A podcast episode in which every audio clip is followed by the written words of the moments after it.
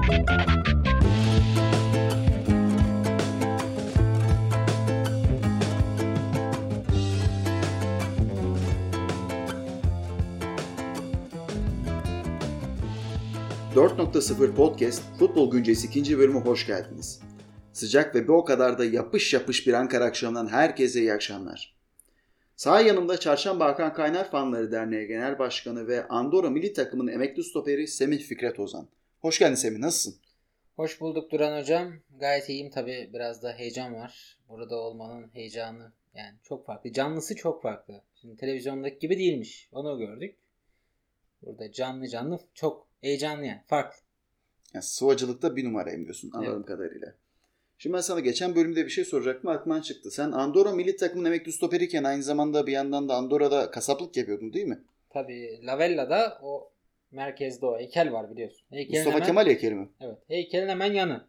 Yanda. Orada. Kilisenin hemen evet, sol sağ, ha. 100 metre git hemen Anladım. orada. Işıklı mışıklı bir yer. Yani güzel de bir yerdi yani. O zaman Yürütemedik.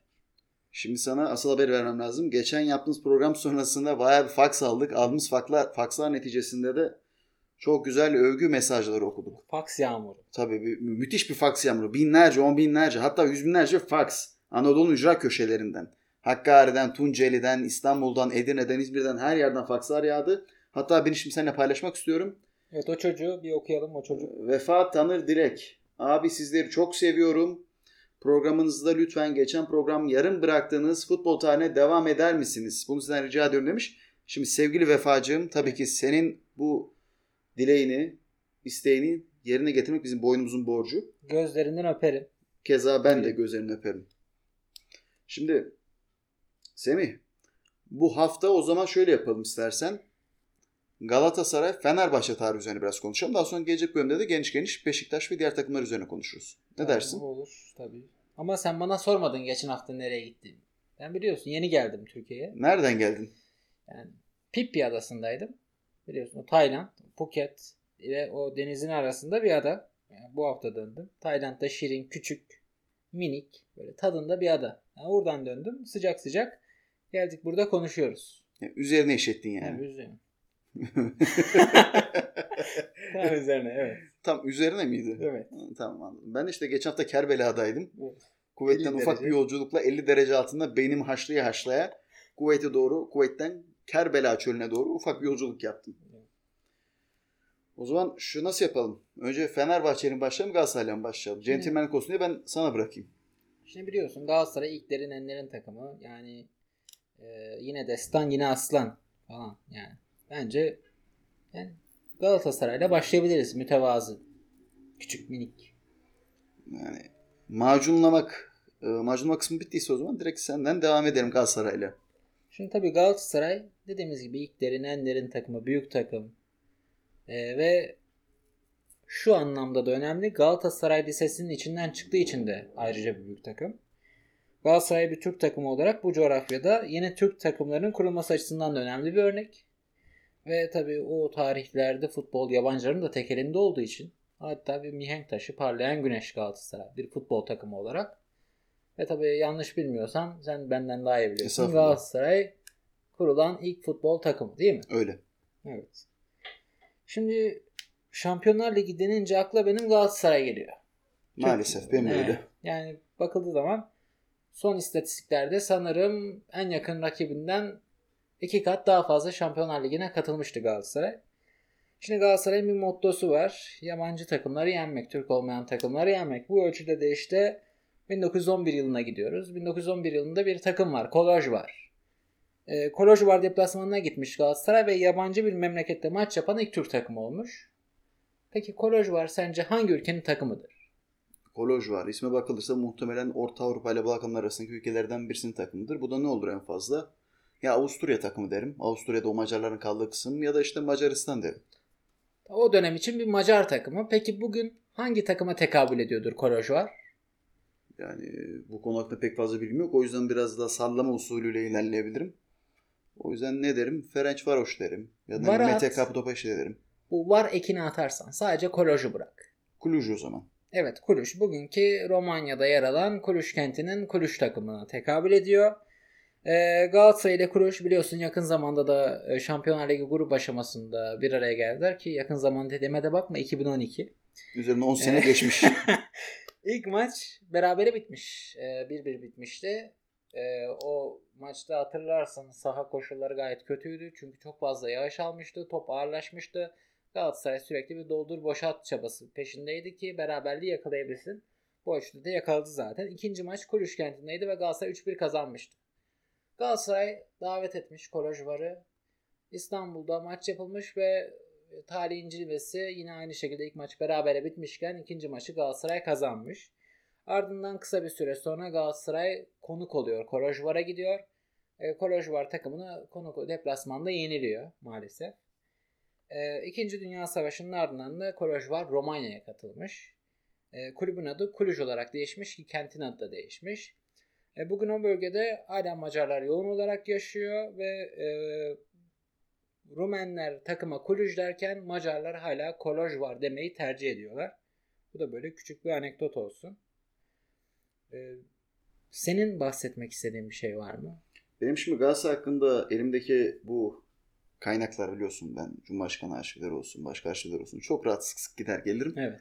Oradan ilettiğim kaynaklardaki bilgilere göre Galatasaray birincisi 1905 yılında kuruldu. Bu çok önemli bir bilgi ve bunu da kaynaklarda elde etmek için bayağı mücadele göstermek zorunda kaldım. Ama asıl işin önemli kısmı ise şu. Galatasaray'ın kurucusu Ali Samiyen, Şemsettin Sami'nin oğlu. Şemsettin Sami aslında bir Arnavut. Zamanda, Öyle mi? Tabii Arnavut.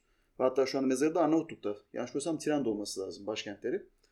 Şemsettin Sami'nin mezarının orada olmasından kaynaklı olarak da Ali Sami'nin mezarı da 2010'lu yılların başlarında yanlış bilmiyorsam Arnavutlar tarafından Tiran'a taşınmaya çalışıldı ancak daha sonra netice başarısız oldu. Ha bunun haricinde başka elimdeki bilgilerde neler var onları da ben sana söyleyeyim.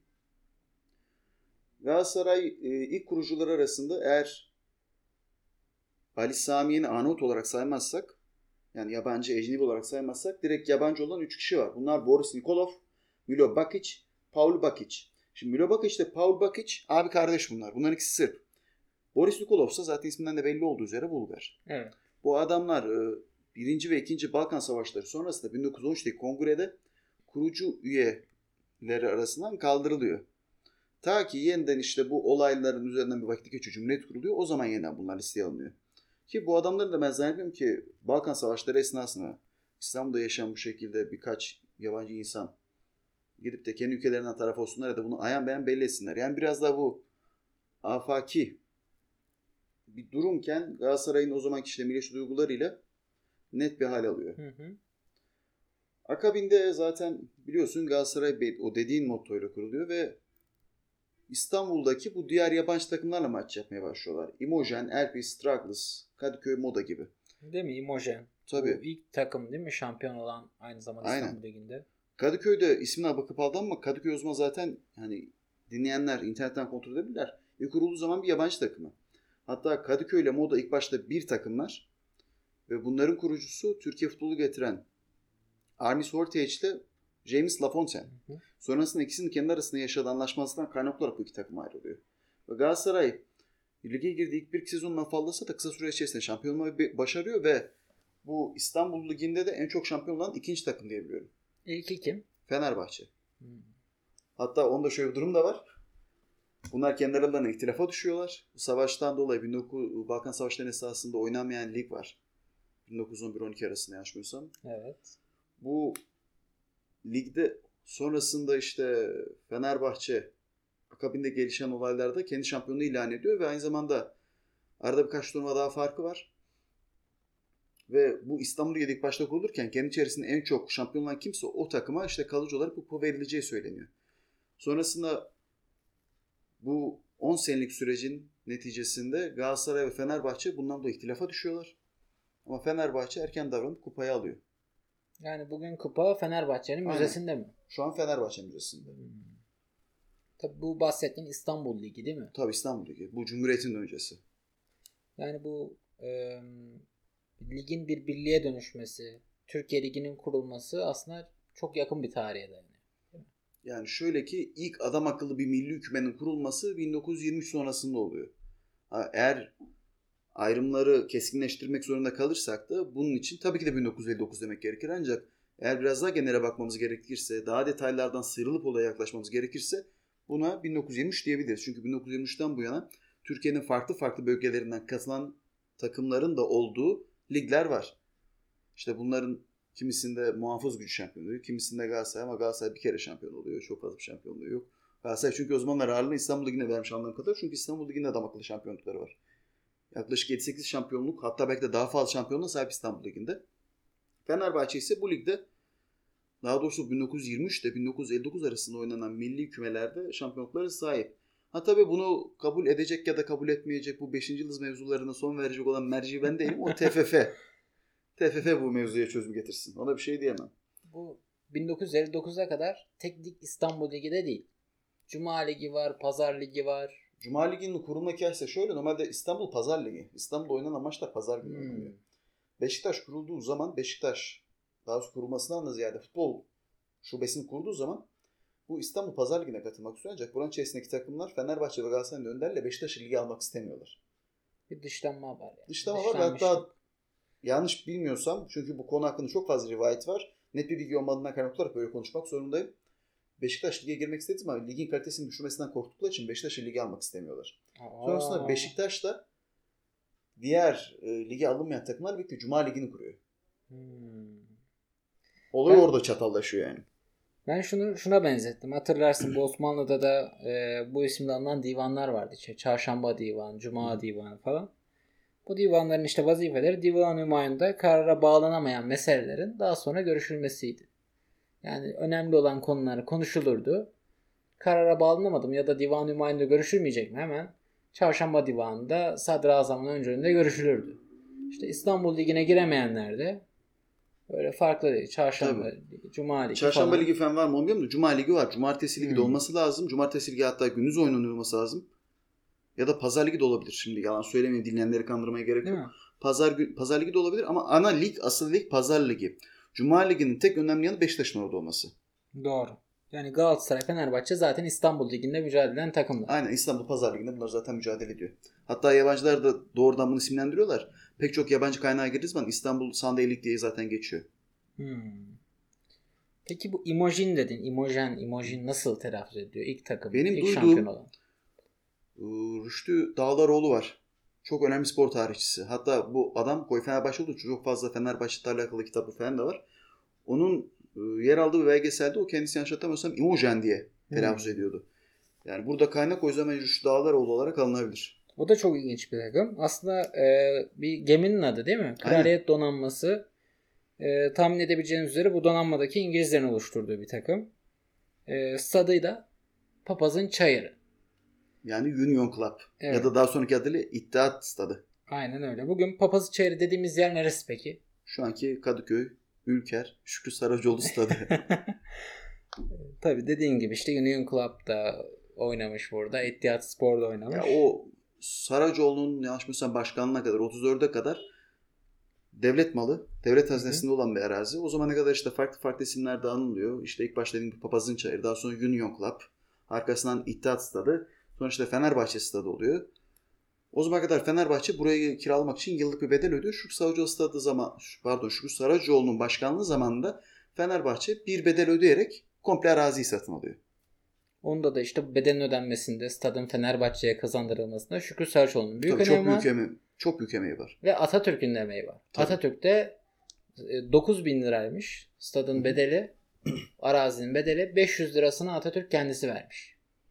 Tabii hani zaten yani Fenerbahçe'nin kuruluş tarihini biliyor musun?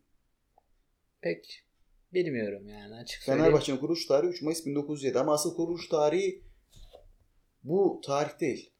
1907 yılı ama başka bir gün, başka bir ay.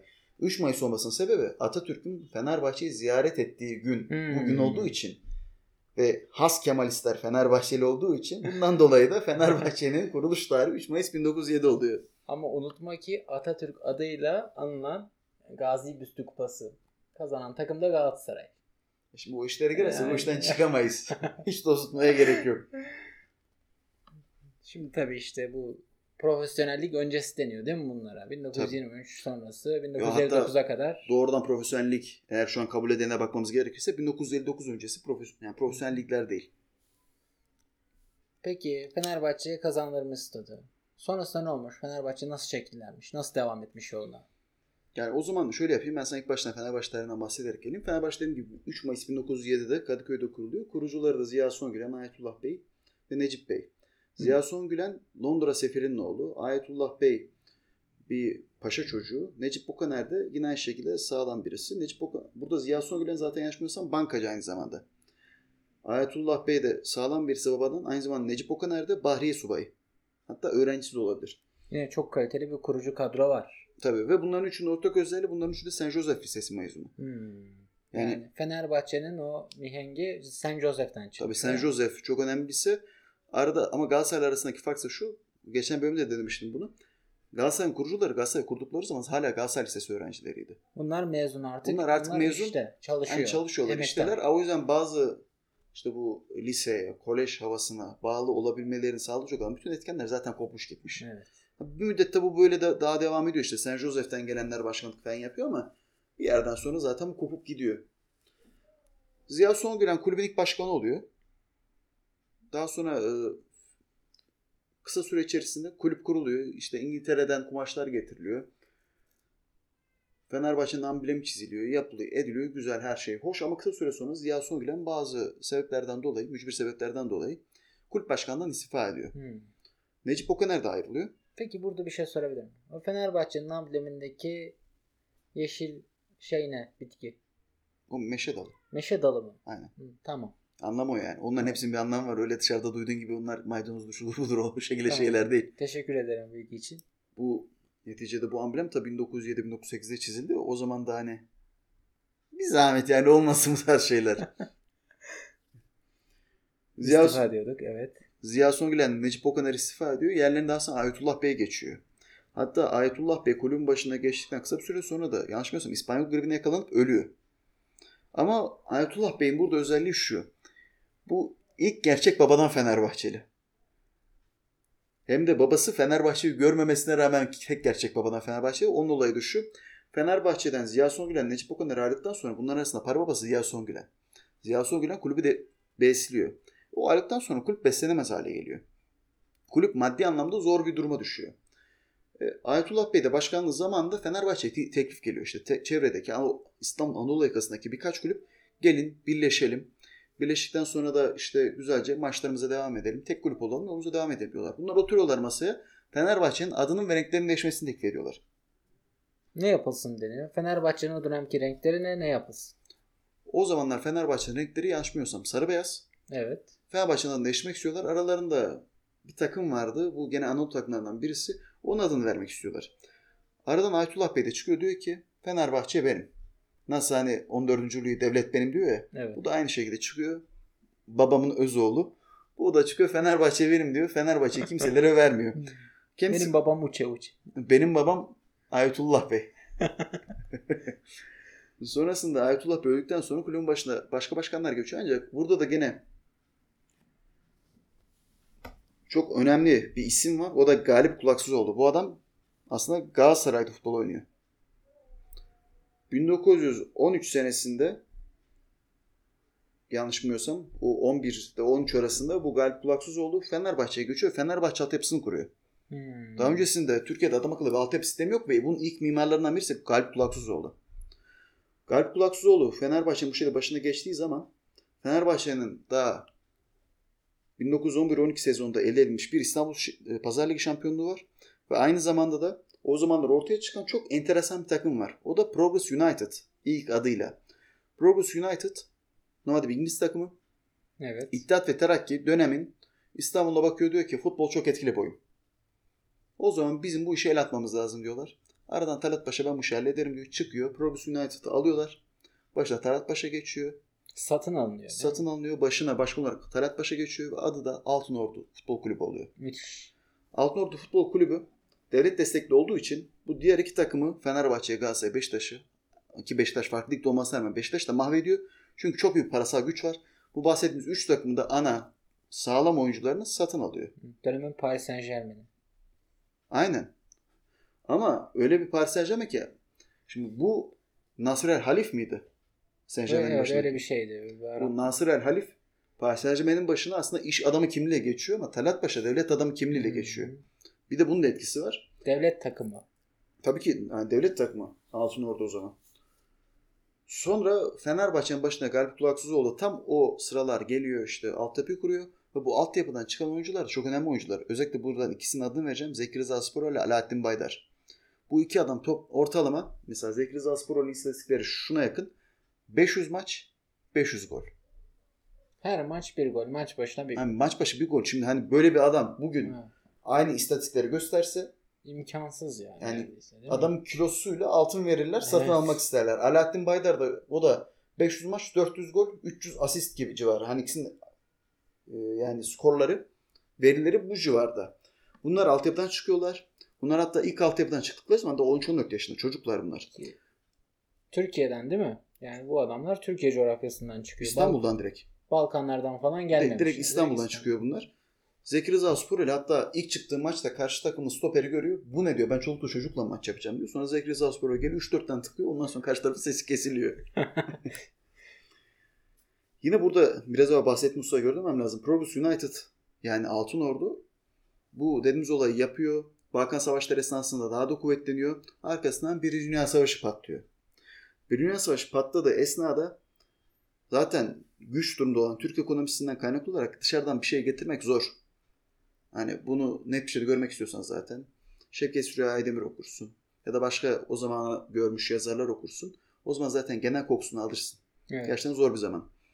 Şimdi Fenerbahçe, Galatasaray, Beşiktaş bunlar kolay kolay futbola, futbolla alakalı malzemeyi elde edemezken Altın Ordu takır takır Almanya üzerinden ne istiyorsa getirtiyor. Üstüne üstlük Altın Ordu'nun futbolcuları bir Dünya Savaşı esnasında cephelerden muaflar İstanbul askerlik yapıyorlar. Hmm. Bu esnada ise Fenerbahçe'nin Galatasaray Beşiktaş futbolcuları Çanakkale'de, Galicia'da, Kafkas'ta, Sina'da bunlar hepsi teker teker ya şehit oluyor ya gazi oluyor. Bundan dolayı Altın Ordu bu dönem daha da kuvvetleniyor. Ancak ne zamana kadar? Allah'ın işte adaleti var. Cumhuriyet kurulana kadar 1920 senesinde artık son şampiyonluklarını o zaman tabii Cuma Ligi'ne geçmek zorunda kalıyorlar. O zamanlar o zaman için. Cuma Ligi'nde Beşiktaş'ta mücadele ediyorlar. En son 23-24 senesinde de kulüp içerisinde kulüp dağılıyor. Kulübün birkaç ayrılan futbolcusu İzmir'e gidip o zamanın hızlı, o zaman daha doğrusu o zaman demeyeyim de o, o zamana göre yani 1923 senesinin 10 sene öncesinin hızlı iddiaçılarından Celal Bayar'ın divan kurulu üyesi olduğu Altay Kulübü'ne yanaşıyorlar. Hmm. Ve daha sonra bunlar Altay Kulübü'nden de kopan birkaç futbolcuyla birlikte günümüzdeki Altın Ordu'yu kuruyorlar. Burada tekrar şunu belirtmem lazım. Futbol siyasetin aslında önemli bir oyuncağı. Evet. Ta o zamandan baktığımız zaman mesela Altay baş, divan kurulu üyesi Celal Bayar. Öte taraftan Şükrü Saraçoğlu. şu Saracoğlu hadi onlar daha sonra genel şey geri tekrar düşeceğim ama Talat Paşa da aynı zamanda Altın Ordu'nun genel başkanı. Bunlar yani bu şekilde bu silsile devam ediyor. Belli başlı bu takımlara imtiyaz sağlama. Yani adalet önemli aslında. Bak Allah'ın sopası yok. Alt, tabii Allah'ın sopası yok. Daha sonra bu takımlar zaten dediğim gibi dağılıyor. Aralarından bir tek, tek kurtulabilen Altay oluyor. Altay'ın da kurtulabilme sebebi Celal Bayar'ın sonrasında Atatürk'ün yakın, Atatürk'le olan yakınlaşması. Evet. Yoksa o da o dönem bazı sıkıntılar yaşayabilirdi. Ha bunun dışında yine o zamanlar için konuşmamız gerekirse Fenerbahçe'nin Galatasaray'ın şöyle bir önemi daha var. Tabii hani Beşiktaş'ta var. Beşiktaş'a şimdi bu iki kulüpten bahsettiğimiz zaman çok uzun zaman alacak. Beşiktaş'ı yine geniş geniş tartışabilmek için gelecek bölüme ayıralım demiştik. Evet. Fener Galatasaray'ın çok önemli bir yanı şu. Galatasaray Lisesi biliyorsun. Dünya Savaşı esnasında mezun veremediği zamanlar var. Yani vatan müdafasına en önde koşan takımlardan birisi Galatasaray. Keza Fenerbahçe futbolcular da koşuyor. Sonrasında Fenerbahçe bu altyapı dediğimiz usul sayesinde kolay bir şekilde ayakta kalmasını becerebiliyor. Ve Kurtuluş Savaşı esnasında da Fenerbahçe'nin çok büyük yararlılıkları var. Nedir mesela? En basitiyle bu biraz daha bahsettim mesela Zeki Rıza Sporol, Alaaddin Baydar kendileriyle Karadeniz'den Samsun'a ya da civar Karadeniz şehirlerine açılıp Anadolu'ya silah taşıyacak takalara kendi elleriyle cephane, mühimmat sandıkları taşıyorlar. Hmm. Gündüz İngiliz takımlarıyla, Rum takımlarıyla maç yapıyorlar. Halkın moral kazanmasını sağlıyorlar. Ki bence bu çok önemli bir şey. Çünkü İnsan sürekli mağlup olduğunu görmek istemez. Doğru. Yani futbolun ruhunda da o var zaten. Tabii kazanmak hani gerekse kemik kemiğe, diş dişe, kıran kırana mücadele verip bir şeyde kazanmak ister insan. Fenerbahçe o zaman bu görevi görüyor. Fenerbahçe toplam 50 küsur maç yapıyor. 52 maç yapmış olması lazım. 46'sında galibiyet elde ediyor. Geri kalanların 3'ünde 46-3, 49. 3 beraberlik 2 de mağlubiyet elde etmiş olması lazım. Bu istatistik şu an aklıma gelen istatistik olduğu için Müthiş de bir istatistik. buna yakın bir istatistik ya da bu da olabilir. Ama yanlış mı olabilir? Yanlış mı olsa sayın dinleyenler beni affetsin. Ha bunun haricinde de şöyle bir durum da var. Fenerbahçe kulübünün Anadolu'ya silah taşıdığı ortaya çıkıyor. O zaman da İngiltere, pardon İngiltere'nin İstanbul İşgal Kuvvetleri Komutanı sen de biliyorsun neydi onun adı? Hatırlayamıyorum şu an tam. General Harrington. Harrington evet. General Harrington durumu fark ediyor. Fenerbahçe kulüp binasını kapatıyor. Basılıyor yani. Kulüp basılıyor. Başına İngiliz askerleri dikiliyor. Kulüp binası kapatılıyor. Halktan öyle bir tepki geliyor ki işgale tepki vermeyen halk Fenerbahçe kulüp binasının işgal edilmesine, kapatılmasına karşı çıkıyor. Bir ay sonra baskılardan dolayı Fenerbahçe kulüp binası yeniden açılıyor. Ve daha sonra General Harrington kendi hatıralarında da diyor bu nasıl bir iş anlamadım diyor. Koskoca İstanbul'u işgal ettik kimse aldırmadı kimse ses etmedi Fenerbahçe kulüp binası işgal ettik herkes ayaklandı diyor. Yine çok müthiş bir olay bu da. Akabinde General Harrington Fenerbahçe'den intikam almak istiyor. Hmm. İzmir düşmüş artık. 9 Eylül geçmiş. Artık İngiliz İşgal Kuvvetleri İstanbul'a ayrılacak kesinleşmiş. General Harrington kupasını düzenliyor. Kendi adına özel Kendi adına kupa özel kupa diyor ki biz burada İngiliz İşgal Kuvvetleri olarak gerekse İngiltere'den, İngiltere'den futbolcu getireceğiz diyor ki İngiltere'den pro- profesyonel futbolcular getiriliyor.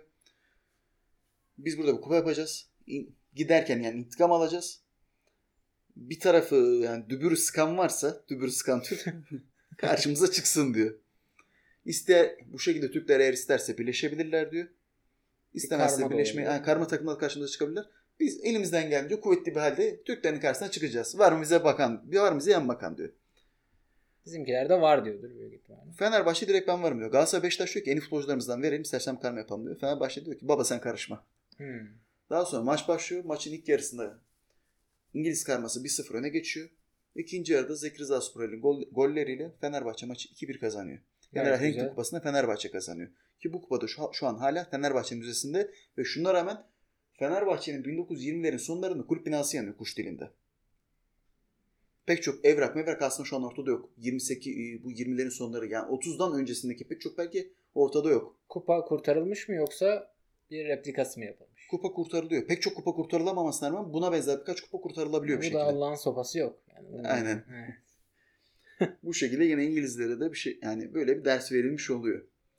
Yine Gal Galatasaray açısından baktığımız zaman da Fenerbahçe bu zamanlar içerisinde at, hani Cumhuriyet Halk Partisi'ne yakınlaşıyor. Keza hani biraz evvel dedik tamam Siyaset önemli falan. siyasetle çok futbol iç içe. Ki şunu da belirtmem lazım. Hani Fenerbahçe Altın Ordu'yla mücadele oynayacak. Bir yerden sonra baskıya dayanıyor. Fenerbahçe'nin başına İttihat Terakki'nin önemli adamlarından Doktor Nazım da başkanlık yapıyor. Oo, o da var. O da var ve o da Fenerbahçe'nin yanlış mesela bu daha sonra Fenerbahçe'nin demeyeyim. Birinci Dünya Savaşı'nın son zamanlarına denk geliyor. Ve daha sonra İttihat ve Terakki kadrosu karşıladıktan sonra da şey, Fenerbahçe'nin baş, başına Şehzade Ömer Faruk geçiyor. Hatta o da uzun Fahri Başkan. Hem başkanlık yapıyor hem de aynı zamanda Fahri Başkan. Galatasaray ise kolej takım olmasından kaynaklı olarak biliyorsun zaten bu tarz şeylerden biraz daha uzak kalıyor. Evet. Daha siyasetle iç içe dış dışa değil.